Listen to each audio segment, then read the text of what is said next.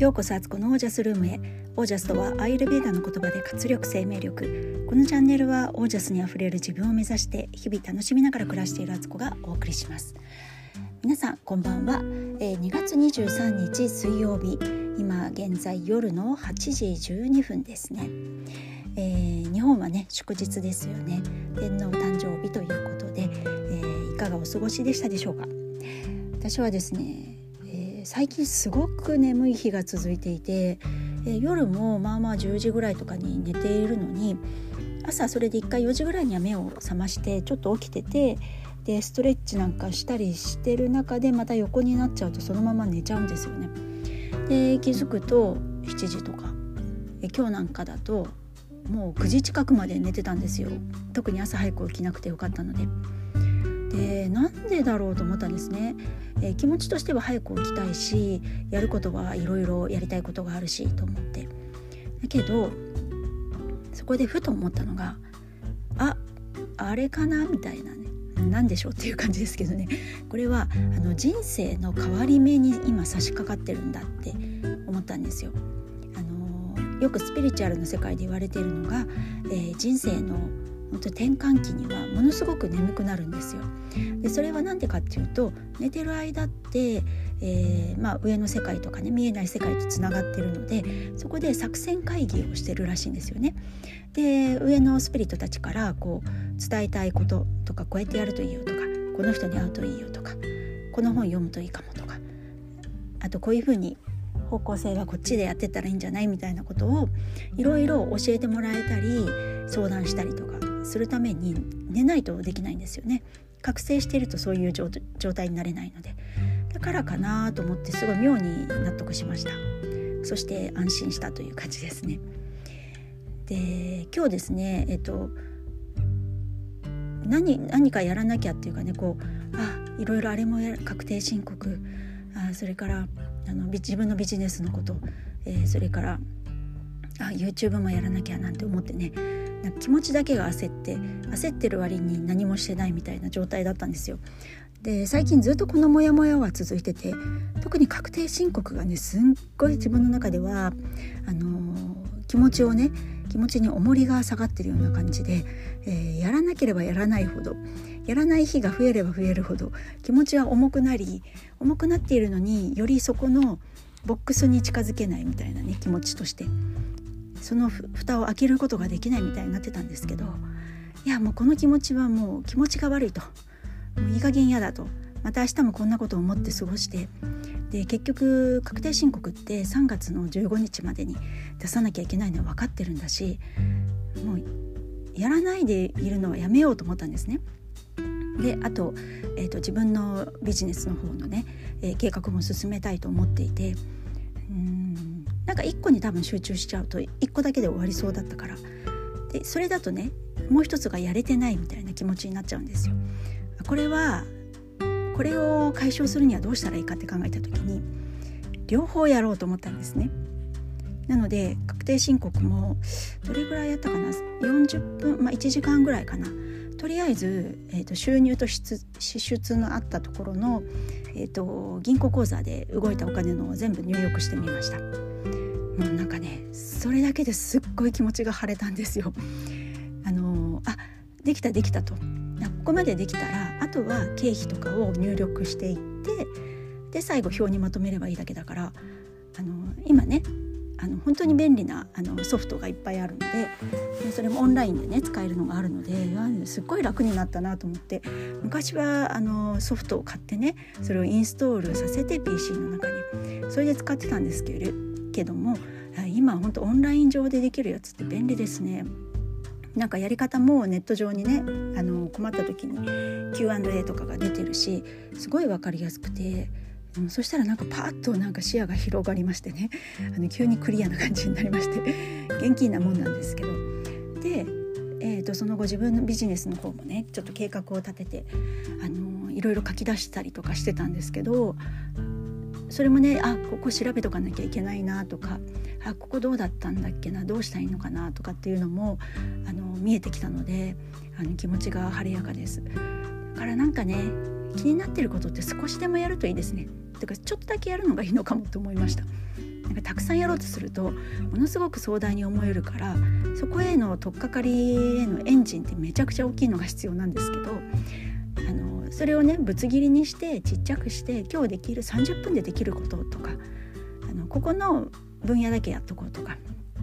本当それだなと思いました。で蓋開けてみたらね、別にそんなに大して難しいことでもなく、あできちゃうじゃんみたいな、なんか今までのあの重りって何だったんだろうっていうね、勝手に自分で重りを重くしてね、あの苦しい自分を作ってただけだなっていうのに気がついた今日でした。はい、ということで今日はね、えっと、ちょっとまた前前話が長かったんですけど、今日ちょっとね皆さんに久しぶりにねアーユルヴェーダのお話をねちょっとシェアしたいなと思います。あのこの本がね、私のあの前先生が東京にいらした時によく通ってたとこなんですけど、蓮村誠先生ですね。あの青山にねあの立派なクリニックがあったんですけど、そこでねいろいろお世話になったことがあるんですけども、蓮村先生の書かれた、えー、失うことは怖くないっていう本ですね。春秋社から出てます、えー、こちらの本に書いてあったところで、えー、理想的な一日の過ごし方っていうのがあるんですよ。これを今日ねちょっと皆さんに紹介します。引用します。朝 いち 朝ろくじまえに起床、に 排尿する、さん 口をゆすぎ舌をきれいにして歯磨きをする、よん コップいっぱいの水を飲む、ご 排便する、ろく 体力の ごじゅっパーセント 以下の運動をする、なな ひげを剃り爪を切る、はち オイルでうがいをする、きゅう オイルマッサージをする、じゅう 入浴またはシャワーを浴びる、じゅういち 瞑想をする、じゅうに 清潔で季節や活動に応じた快適な服装を着る、じゅうさん 軽い朝食を食べる、じゅうよん 仕事や勉強をする。はい、えー、どうですかね皆さん。あのちょっとねじゅうよんこもあるので何が何だか分かんなくなっちゃったかもしれないんですけど、私あのおーっと勘違いしてたと思ったのが、えーとあれですね、オイルマッサージとかの前に運動をしたらいいんですね。私はあのオイルマッサージとかね、入浴シャワーあシャワーとかその後やってたかな、あのちょっとね順番違ってたって今ここで気がついたっていうね。あこうまあ多少ね違っても問題ないと思うんですけど、まあこれが推奨されてんですよ。あとはねこの排便するって、このやっぱね体がこういう風に慣れてないとできないでしょうねきっとね。お水飲んだ後はい排便ですみたいな、これはなかなか難しそうですけど、多分理想的な体の使い方していくと勝手に体が多分この流れになっていくんでしょうね。だからまだまだ修行が足りんなと思いました私は。そして私瞑想はねオイルマッサージをした後にやってからのシャワーだったんですけど、ここだとオイルマッサージをしてシャワーを浴びてから瞑想なんですね。だからさっぱりした体で瞑想しようっていうことか。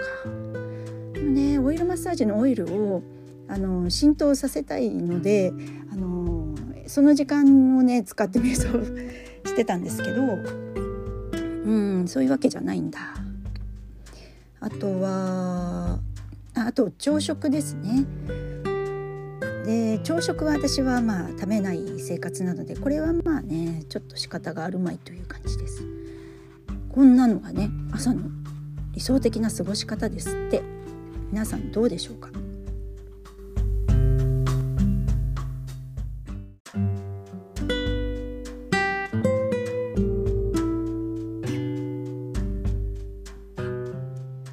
い、えーと続いてねあのお昼や夜の過ごし方もあるんですけど、まあ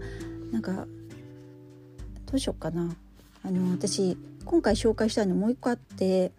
春の過ごし方、あのちょうど今なんですけどにがつ中旬頃からごがつっていうので、これ結構参考になるかなと思うので、えーと、こっちを紹介しますね。えーと、はい、日中日に当たりすぎないようにします。夜は体を冷やさないようにします。洗髪したらすぐに髪を乾かすようにします。できるだけ毎日適度な運動をします。ただし疲労が残らないように。油物、牛肉、豚肉、魚、卵、チーズ、ヨーグルト、甘いもの、ナッツ類、冷たいものなどの重いものはできるだけ避けます。塩辛いもの、酸っぱいものの取りすぎに注意します。生姜湯や湯冷ましに蜂蜜を入れたものを飲むことをお勧めします。昼寝は、昼寝はしないようにということなんですよ。そう、なんでかっていうと、春ってあのー、あれなんですよね。体の中にあの溜まっている、えー、蓄積したものがね、えー、粘液としてカパカパっていうもの、カパなんですけどね、あの鼻水とかね、そういうものが粘液として溶け出してくるので、まあ、だから花粉症とかがにがつさんがつ多いんですけど、あのー、そのね、排毒の季節なんですよね。だからなるべく体を軽くしていくのが大事なんですよ。で、なんかね、ここにはね、花粉症でアレルギー剤とかを服用すると、あのーこれから体の外に出ようとしていた毒素をね、内側に閉じ込めちゃうから、だから頭がぼんやりしたりとか眠くなったりとかしてしまうから、まあ、この前の季節からね、このカパという、こう粘液とかのそういう毒素がたまることをしないような、あのあカパはじゃごめんなさいねあの毒素じゃなくてカパになカパが乱れるような生活、あの溜め込むようなこととかもね、しないようにしようっていうことですね。ね、ドキーっていうね、そう、そうか、前から、ね、いろいろね、その部分部分だけで物事って判断できなくて、とか解消できなくて、えー、全体を見ていくとそういう風になってるっていうことですよね。だからね、春はね、本当排毒の季節なので、だから苦い食べ物とか、あのー春のね、山菜たちって、山菜でいいんだよね、あのなんだっけ、えーと、フキノトウとかね、ツクシとかもそうだし、あとなんだ、ワラビとかかな、ああいうものって苦いじゃないですか。あれって体の中の毒素を外に出してくれるから、だから春にああいうものが育ってきて、それを食べると体にいいよっていう、もうね、ありがたい自然の仕組みだったりもするんですよね。そんな風にね、書いてありましてね、あのたまにこういうのを読み返すと、なるほどなるほどと思うわけで、でだけどそれをね、全部覚えてるわけでもなくって、時々忘れちゃって、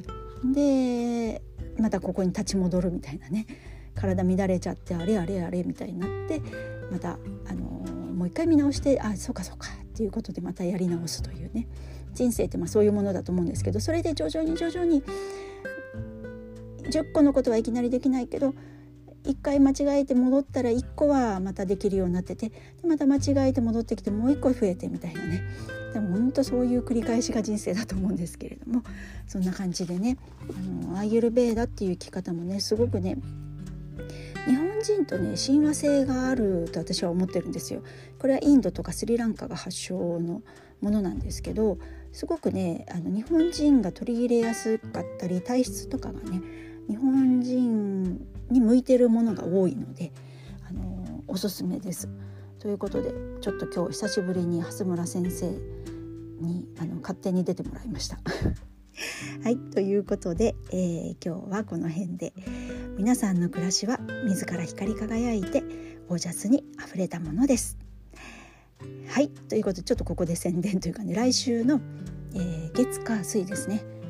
合ってるよね、えーと、にじゅうはち、にじゅうく、さんじゅうと、あ、違う違う、にがつはそんなないんだえっと、にがつにじゅうはち、さんがつついたち、さんがつふつかとインスタライブをね、えー、ちょっと一人でやってみますので、ごぜんじゅういちじからじゅうにじ、まあ、だいたいいちじかんぐらい、えー、いちにちめが、えー、私のヒストリーというかね、あの私が何者かっていうことをお話しします。で、ふつかめはオージャスについてですね。で、みっかめがえっと魔女の生活ってことで、私がこう日々やってるようなこととかね、あのー、こうするとすごい